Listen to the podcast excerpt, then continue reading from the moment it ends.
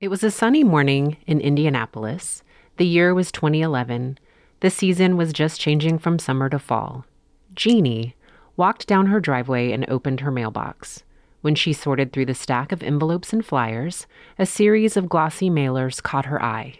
I got mail mostly from private Catholic schools, and it didn't say much other than your child can now go to this school and it's great. And it was like a mailer, uh, glossy, you know, maybe like a little bigger than a five by seven type card. Jeannie noticed something else on the cards. These mail will say, like, you know, get a free bike at registration. A free bike just for registering at the school. I didn't think it was weird because I didn't know better. Sign up for the school and get a free gift. Was this too good to be true? Jeannie and other parents in Indiana were being marketed to by private schools who were looking for new families because families in Indiana could now use taxpayer money to pay for private school. Each flyer represented a private school that was fighting for that newly available cash. She didn't know it yet, or even know what it would mean for her children, but Jeannie was living in a school voucher state. And if Governor Greg Abbott has his way, Texas could become a voucher state too. I'm Claire Campos O'Neill. And I'm Nicole Abshire. And this is The Voucher Scam, a four episode series with a point of view that school vouchers are bad for public education and democracy. Each week, we'll uncover what's happening with the push towards vouchers in Texas, why you should care, and what we can do to save public education.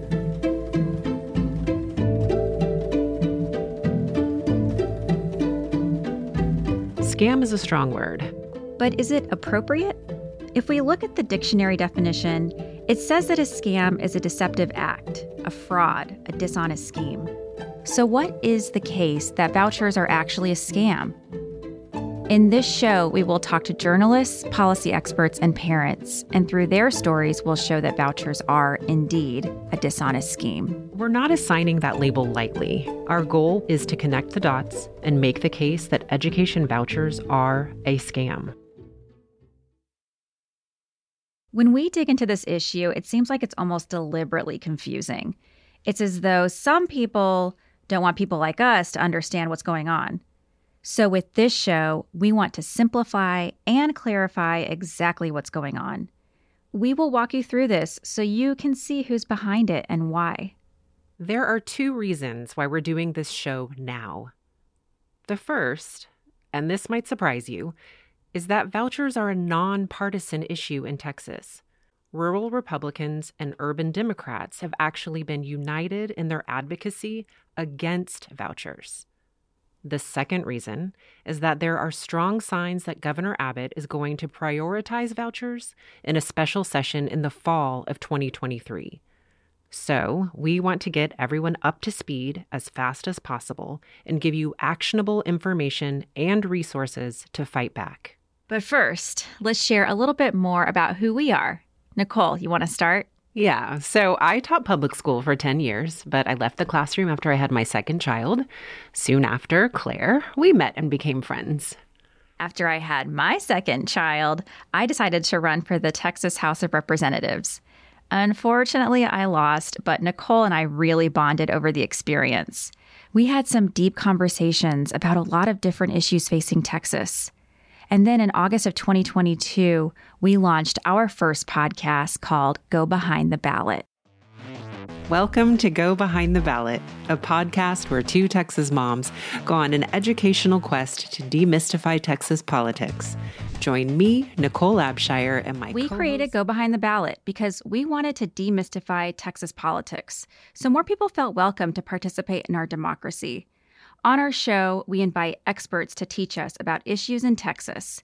We talk about issues like public education, voting rights, culture wars, and food insecurity.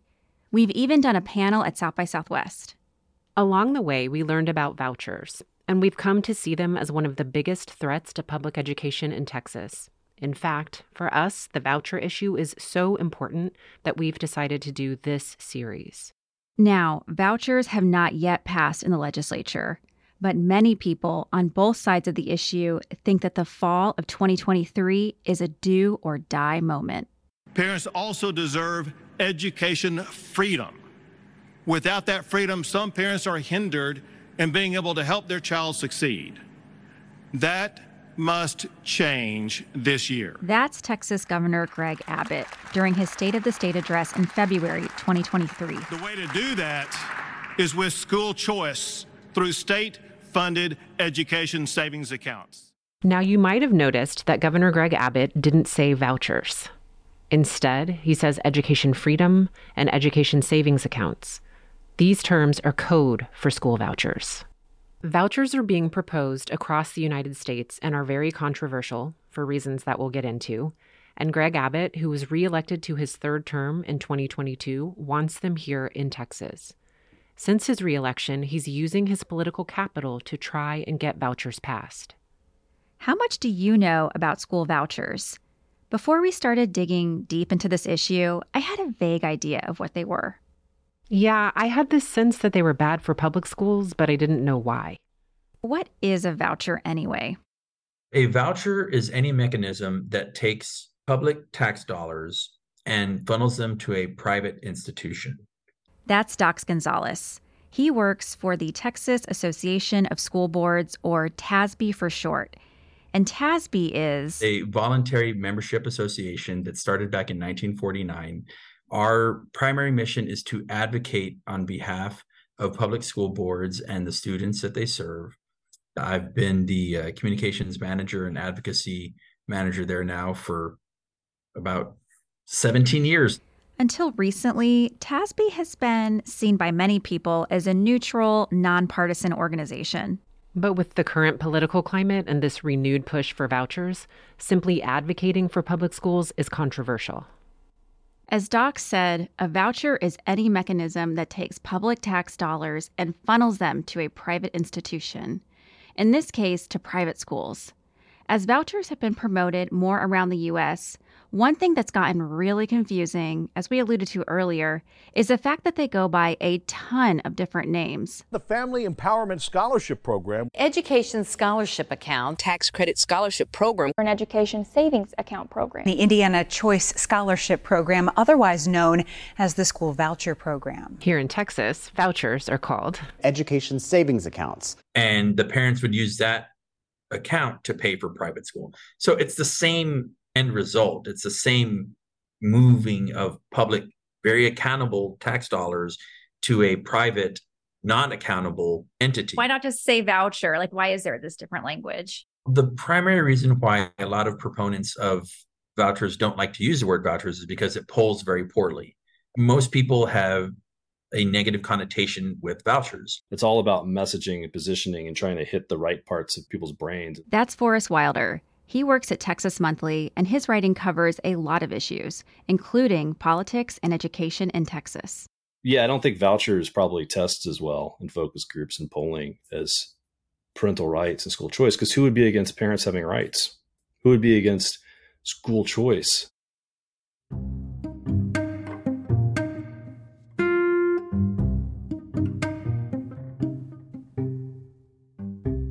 Remember Jeannie getting all that mail from private Catholic schools after vouchers had passed in Indiana in 2011? Where she lived, the program is called the Indiana Choice Scholarship Program. I thought, oh, okay, that sounds interesting. Like my kid could go to a private school. That would be neat. I knew there was one close to us. I didn't really uh, think it was a good or a bad thing. You know, now we can go to the school we want. That sounds great. The mailers worked. And this is one of the really enticing but misleading things about vouchers. On the surface, they look like an opportunity for parents to choose to send their kids to a private school if they want to. And many parents have this idea that private equals better. So Jeannie was intrigued. She looked into the voucher program, but it was complicated. I just started calling, and the one closest to us did not take vouchers. This is common. The most elite private schools don't need taxpayer money from vouchers. They already have enough wealthy parents paying tuition. Dax pointed that out to us as well. So when we say we're giving kids an opportunity to attend the school of their choice, that really is inaccurate. You are giving the kids an opportunity to apply for a school, maybe, but that school doesn't have to take those kids. And those elite private schools likely aren't going to take your voucher kids. They already have their kids that they're taking. These schools do not have to take any of these kids. I'm sure there's some percentage of kids out there that could, you know, leverage the eight thousand dollars and then find a couple other thousand dollars. Although really poor families aren't gonna be able to do that. So who's benefiting from vouchers? Who's benefiting from this are affluent parents who already had their kids enrolled in private schools. The disadvantaged, poor minority kids that many say are the primary beneficiaries from this are not seeing a proportionate benefit that's very concerning. In other words, parents who are already able to cover the cost of paying for private school will now be able to use government money. And these tend to be more affluent families. One of the big tells about who this is for is Greg Abbott went on this multi month tour around the state talking to parents about why vouchers would be good for them. Something we can all agree on access to curriculum Parents deserve access to what books are in their child's library. That was Governor Abbott speaking to families at St. Mary Magdalene Catholic School in San Antonio in April 2023 as part of the Parent Empowerment Tour. Every single place that he went, except for maybe one, was a private school, a private Christian school, private Protestant Christian school. Who is he speaking to? Speaking to parents who already have their kids enrolled in private schools the government's writing you a check for thousands of dollars for something you're already paying for. You'd be a fool not to take that deal, right?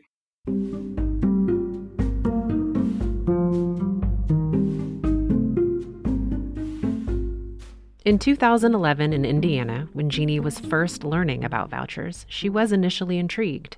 The idea of private schools was appealing, but she soon discovered that the private schools that did accept her daughter's voucher were just too far away. And I thought, why would I send my kid far? They don't provide transportation.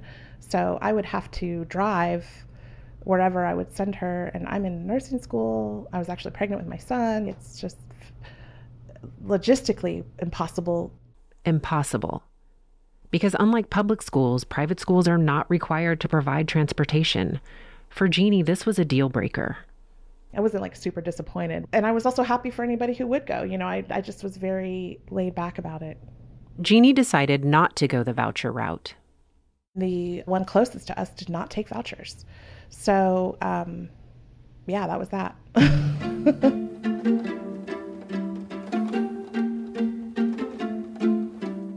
Jeannie had discovered that the Indiana voucher program was not as accessible as these mailers made it seem.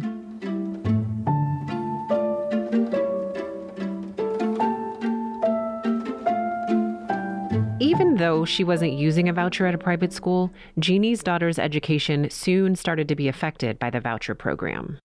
Look into the private schools, quickly rule them out. Did anything change with your daughter's schooling experience? Not right away. It took some years. We started seeing uh, buildings not being repaired and class sizes getting bigger, electives going away. By the time she got in high school is when it was like really glaring. When Indiana passed its voucher program in 2011, families were told that this was just another education option. Nothing would change when it came to their local public schools. But as Jeannie's story shows, this turned out not to be true. And the messaging that Jeannie heard in Indiana is more or less the same message that we're hearing from Governor Abbott and other voucher supporters in Texas. Here's Governor Abbott on the Chad Hasty Show in February 2023.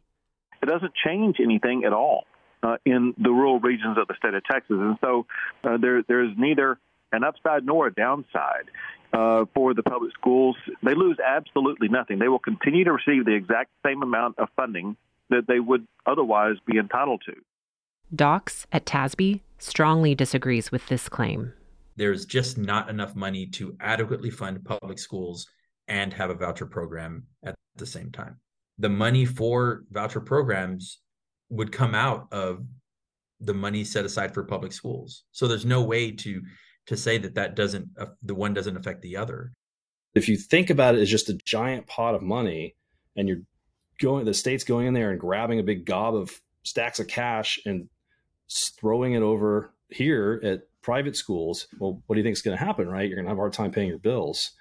That's kind of a very grossly oversimplified way of thinking about the impacts of particularly a universal voucher program. Back in Indiana, partly due to the effects of vouchers, things got really bad at Jeannie's daughter's public school.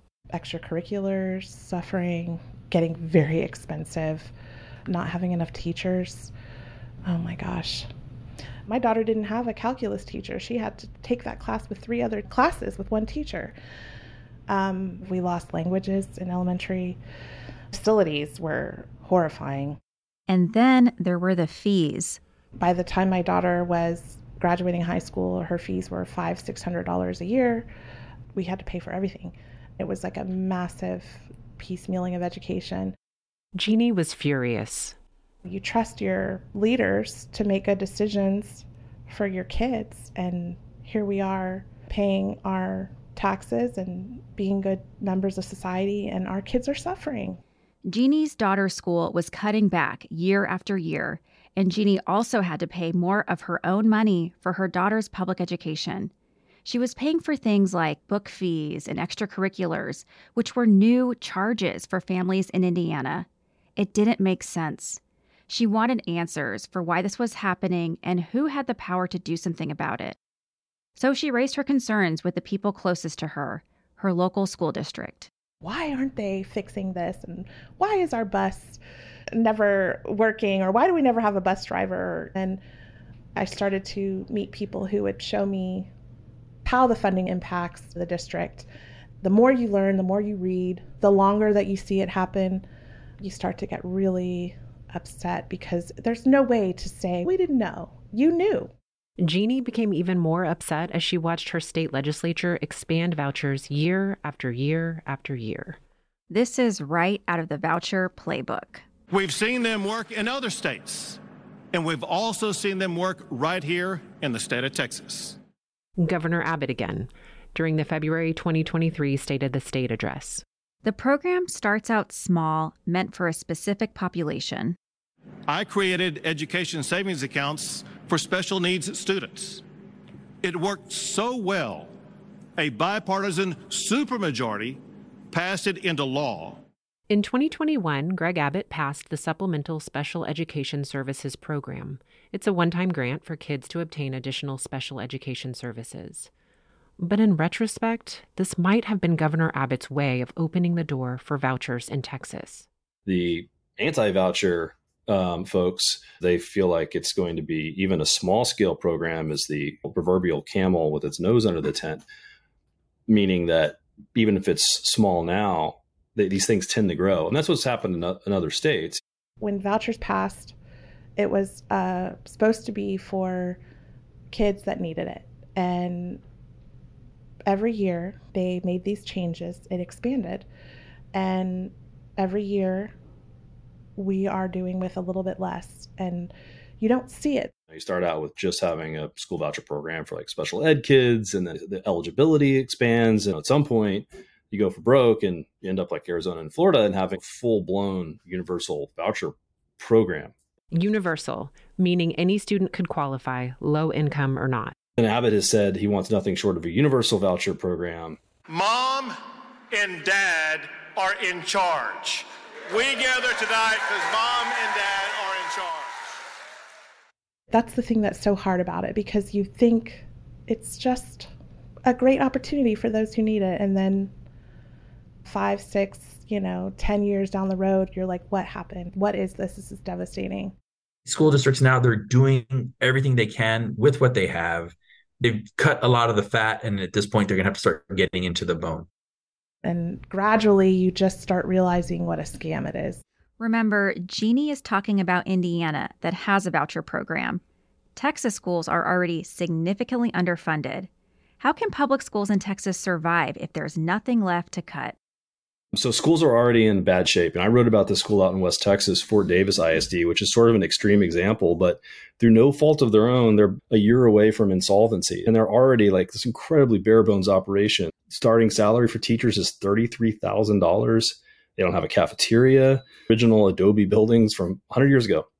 Incredibly uh, bare bones operation. And yet there's nothing else to cut. So they will be insolvent in a year if nothing changes. You know, what is it going to look like 10 years from now, 20 years from now? The state's not putting any additional money into an already underfunded public system, but they're also going to divert money from those schools that are already starved to private schools.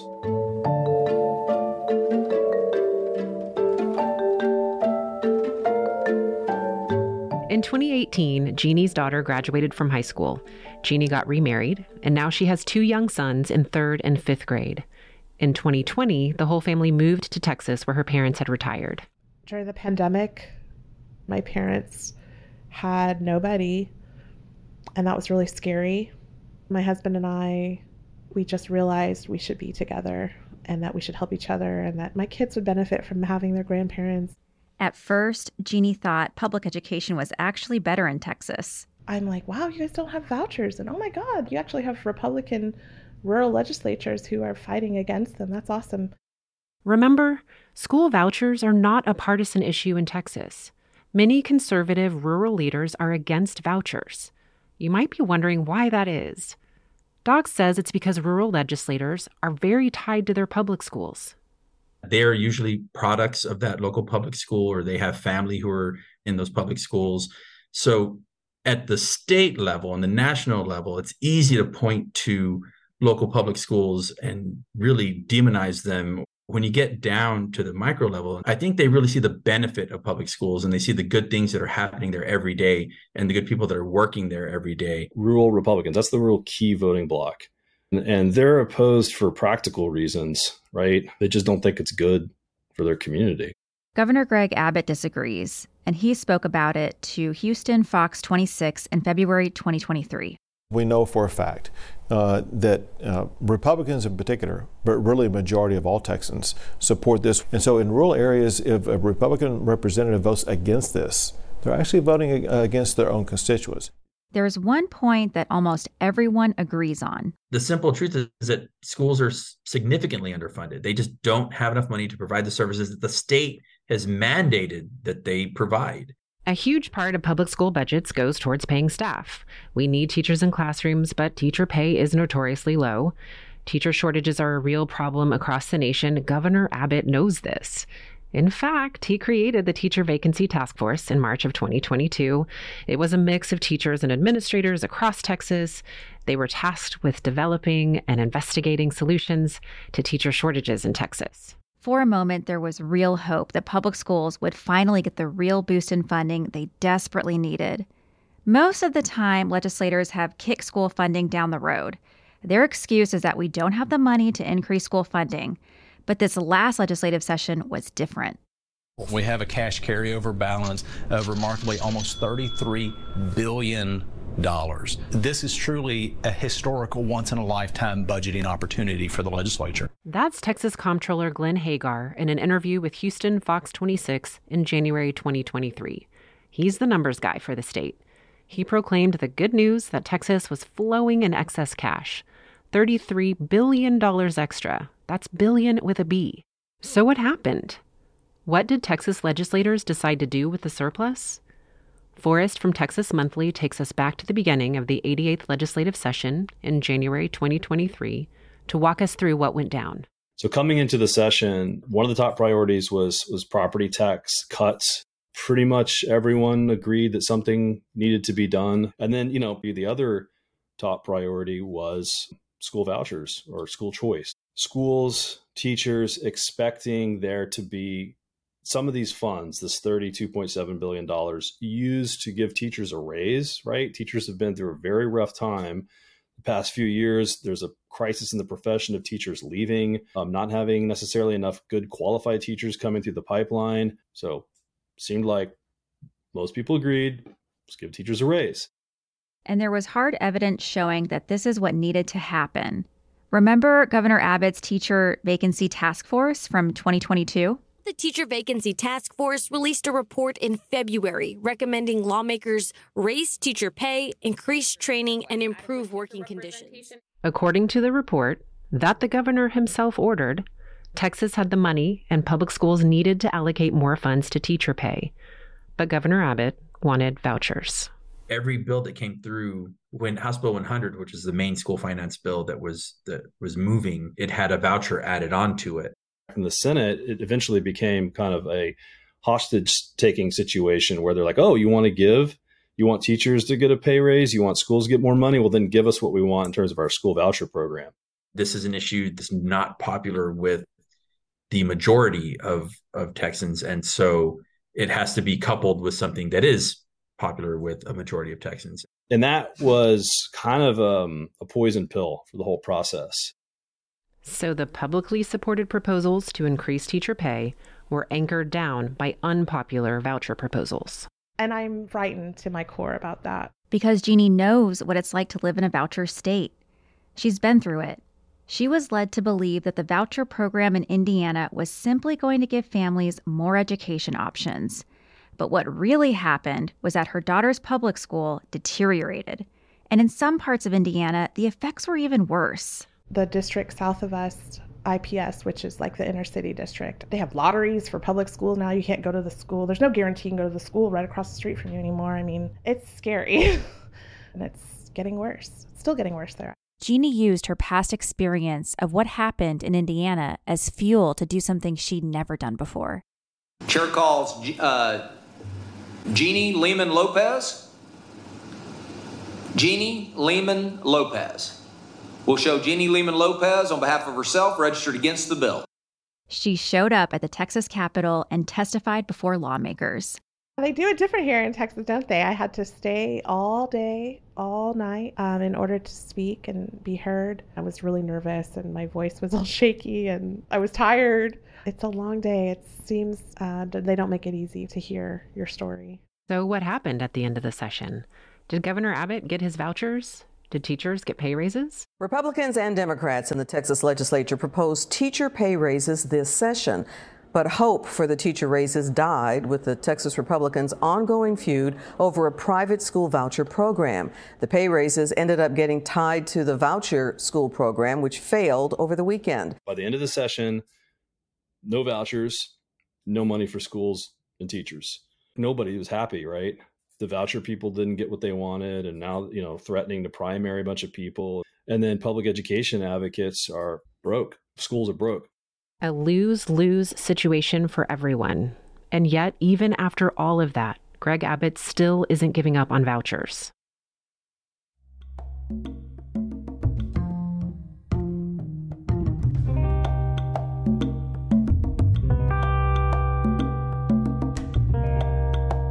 And this brings us to fall 2023. There are many signs that the governor will call a special session in October. Once the governor calls this special session on vouchers, Jeannie will be there. She wants to help people understand how vouchers can impact public schools. It's really complicated. You say to somebody, it's a little bit of money that you get to go to a private school. And that sounds so great on the surface, right? Like it sounds so simple and so um, easy. And why would anybody disagree with that? That's the hard thing is that it does sound like nothing. To really understand the impact of it is takes a lot longer and it takes a lot of reading and listening. It is complicated on purpose. Uh, if the school finance system was easy to understand, I think more people would be engaged in how it works and, and the process. What do you think this debate is about?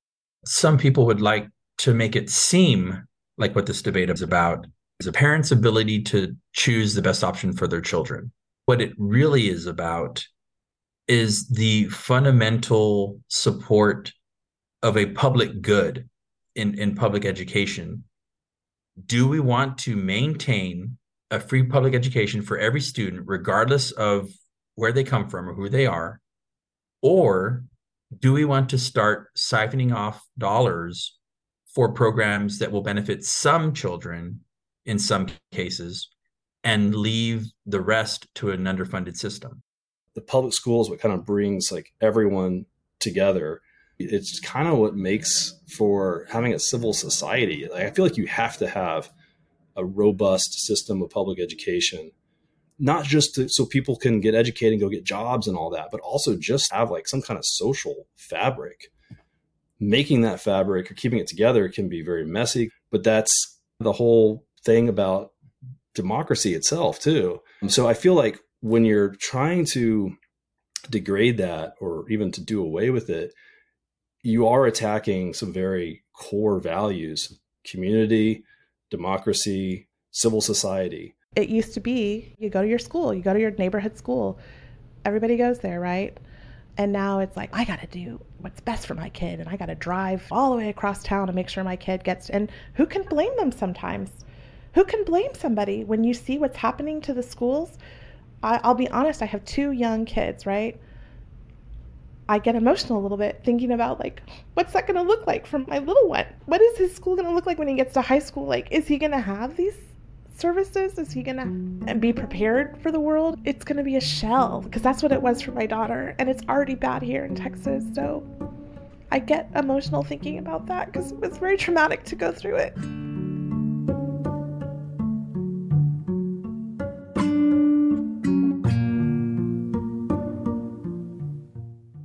As you're listening to this, it's our hope that it's not too late and that we can still stop vouchers in Texas. As promised at the top of the episode, we have a great resource guide in the show notes with actions you can take. But at this point, you might also be wondering, as we did, where did this educational voucher idea even start in the first place? Given that there's bipartisan opposition, why do vouchers keep coming back? Interestingly, their origins in Texas go back to seg- uh, desegregation. The Brown v. Board of Education spawned, of course, a backlash here in Texas, and the legislature studied ways to kind of get around desegregation.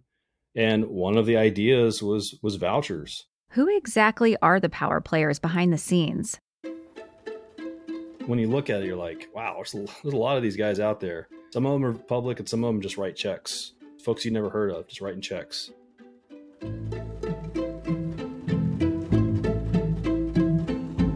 Next time on the voucher scam, we'll follow the money and dig into the past.